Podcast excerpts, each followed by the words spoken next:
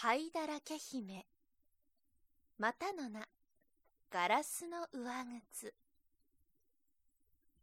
ペロー作、楠山正雄役。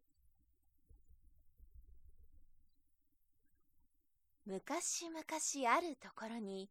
何不自由なく暮らしている紳士がありました。ところが、その2度目にもらった奥さんというのは、それは2人とない、高慢でわがままないばり屋でした。前のご主人との中に2人も子供があって連れ子をしてお嫁に来たのですが、その娘たちというのが、やはり何から何までお母さんにそっくりないけないわがまま娘でした。さて、この紳士には前の奥さんから生まれたもう1人の若い娘がありましたが、それは気立てなら、心がけなら、とてもいい人だった、亡くなった母親そっくりで、この上ない素直な優しい子でした。結婚の儀式が済むと間もなく、今度のお母さんは、早速意地悪の本性をさらけ出しました。このお母さんにとっては、腹違いの娘が心がけがよくて、そのため余計自分の産んだ子供たちの荒の見えるのが何よりも我慢できないことでした。そこでママ娘を台所に下げて女中のする仕事に追いつかいました。お皿を洗ったり、お膳ごしらえをしたり、奥様のお部屋の掃除からお嬢様たちのお居間の掃除までさせられました。そうして自分はうちのてっぺんの屋根裏の蜘蛛の巣だらけな隅で、藁の寝床に犬のように丸くなって眠らなければなりませんでした。そのくせ、2人の兄弟たちは、美しいモザイクで床を敷き詰めた暖かいきれいなお部屋の中で立派な飾りのついた寝台に眠って、そこには、頭から足のつま先まで映る大きな姿見もありました。かわいそうな娘は何もかもじっとこらえていました。父親はすっかり母親に丸められていて、一緒になって小言を言うばかりでしたから、娘は何も話しませんでした。それで言いつかった仕事を済ませると、いつもかまどの前にかがんで、消し炭や灰の中にうずくまっていましたから、ママ娘の姉と妹は、からかい半分、サンドリオン、シンデレラというあだ名をつけました。これは、灰の塊とか消し炭とかいうことで、つまりそれは、灰だらけ娘とでもいうことになりましょう。それにしても、サンドリオンはどんなに汚い身なりはしていても、美しく着飾った2人の兄弟たちに比べては、100相倍もきれいでしたし、まして、心の美しさは比べ物になりませんでした。さて、ある時、その国の王様の王子が、盛んな舞踏会を催して、大勢身分のいい人たちをダンスにお招きになったことがありました。サンドリオンの2人の兄弟も幅の利くお父さんの娘たちでしたから、やはり舞踏会にお招きを受けていました。2人はお招きを受けてからそれはおかしいようにのぼせ上がって、上着よ、街灯よ、頭巾よ、と、毎日えり好みに浮き身をやつしておりました。おかげでサンドリオンには新しい厄介仕事が1つ増えました。なぜというに、兄弟たちの着物に日のしをかけたり、袖口に飾り縫いしたりするのは、みんなサンドリオンの仕事だったからです。2人は朝から晩までおめかしの話ばかりしていました。私はイギリス飾りのついた赤いビロードの着物にしようと思うのよ。と、姉は言いました。じゃあ私はいつものスカートにしておくわ。けれどその代わり、金の花模様のマントを着るわ。そしてダイヤモンドの帯をするわ。あれは世間にめったにない品物なんだもの。二人はその自分上手で評判の美容師を呼んで、頭の飾りから足の靴先まで一部の隙もなしにすっかり流行の支度を整えさせました。サンドリオンもやはりそういうことの相談にいちいち使われていました。何しろこの娘はもののよしあしのよくわかる子でしたから、二人のために一生懸命工夫してやって、おまけにお化粧まで手伝ってやりました。サンドリオンに髪をあげてもらいながら二人は、サンドリオン、お前さんも舞踏会に行きたいとは思わないかい？と言いました。まあ、お姉様たちは私をからかってらっしゃるのね。私のようなものがどうして行かれるものですか。そうだとも。はいだらけ娘のくせに舞踏会なんぞに出かけていったら、みんなさぞ笑うだろうよ。と二人は言いました。こんなことを言われて、これがサンドリオンでなかったら、二人の髪をひん曲げてもやりたいと思うところでしょうが、この娘は、それは人のいい子でしたから、あくまで頼まれた通り、立派にお化粧を仕上げてやりました。二人の兄弟たちは、もうむやみと嬉しくて、二日の間、ろくろくものも食べないくらいでした。その上、デブデブした体をほっそりしなやかに見せようと思って、1ダー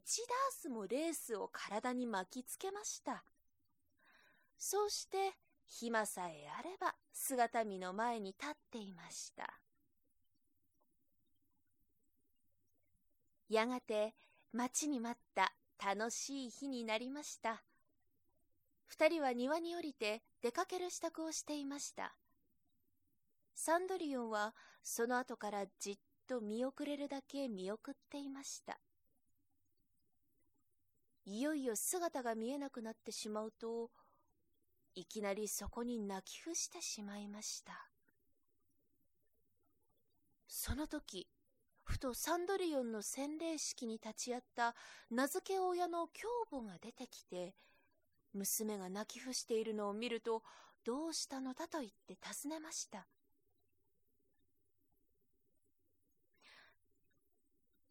私、行きたいのです。行きたいのです。こう言いかけて、あとは涙で声が詰まって、口が聞けなくなりました。このサンドリオンの教母というのは、やはり幼女でした。それで、あなたは舞踏会に行きたいのでしょう。そうじゃないの？と聞きました。ええ！とサンドリオンは叫んで大きなため息を一つしました。よしよし、いい子だからね。あなたも行かれるように私がしてあげるから。と幼女は言いました。そうしてサンドリオンの手を引いて、その部屋へ連れて行きました。裏の畑へ行って、かぼちゃを一つもぎ取っておいで。サンドリオンは早速行って、中でも一番いいかぼちゃをよって、幼女のところへ持って帰りました。けれども、このかぼちゃでどうして舞踏会へ行けるのか、さっぱり考えがつきませんでした。かぼちゃを受け取ると、幼女はその芯を残らずくり抜いて、皮だけ残しました。それから幼女は手に持った杖で、コツコツコツと3度叩くと、かぼちゃはみるみる金塗りの立派な馬車に変わりました。幼女はそれから台所のネズミ落としを覗きに行きました。するとそこにハツカネズミが6匹、まだピンピン生きていました。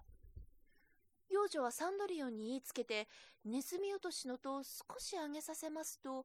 ネズミたちが嬉しがってちょろちょろ駆け出すところを杖で触りますと、ネズミはすぐと立派な馬に変わって、ネズミ色の馬車馬が6頭そこにできました。けれどもまだ御車がありませんでした。私、行って見てきましょう。大ネズミがまだ一匹かかっているかもしれませんから、それを御車にしてやりましょう。それがいいわ、行ってごらん、と幼女は言いました。サンドリオンは行ってネズミ落としを持ってきましたが、その中に3匹大ネズミがいました。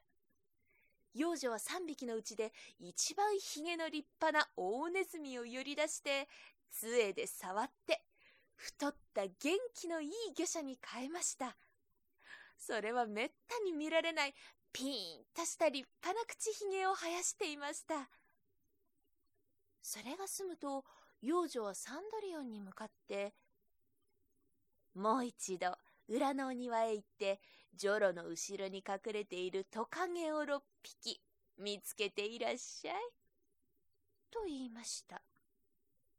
サンドリオンは言いつけられた通りトカゲを取って帰りますと、幼女はすぐそれを6人の別当に変えてしまいました。それは金や銀の縫い箔のあるピカピカの制服を着て、馬車の後ろの台に乗りました。そしてそこにぺったりへばりついたなり、おしっくらしていました。その時、幼女はサンドリオンに言いました。ほら、これでダンスに行くお供ぞろいができたでしょう。どう？気に入って？気に入りましたとも。と、サンドリオンはうれしそうに叫びました。けれど私、こんな汚いボロを着ていかなければならないでしょうか。幼女はそこでほんのわずか杖の先でサンドリオンの体に触ったと思うと、みるみる継ぎはぎだらけの着物は宝石をちりばめた金と銀の着物に変わってしまいました。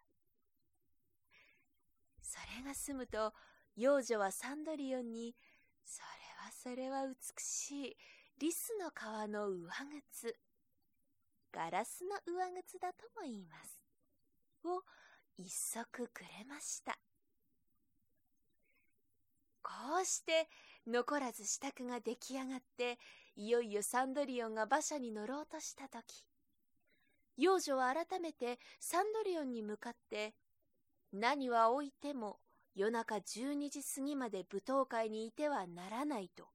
厳しく言い渡しました。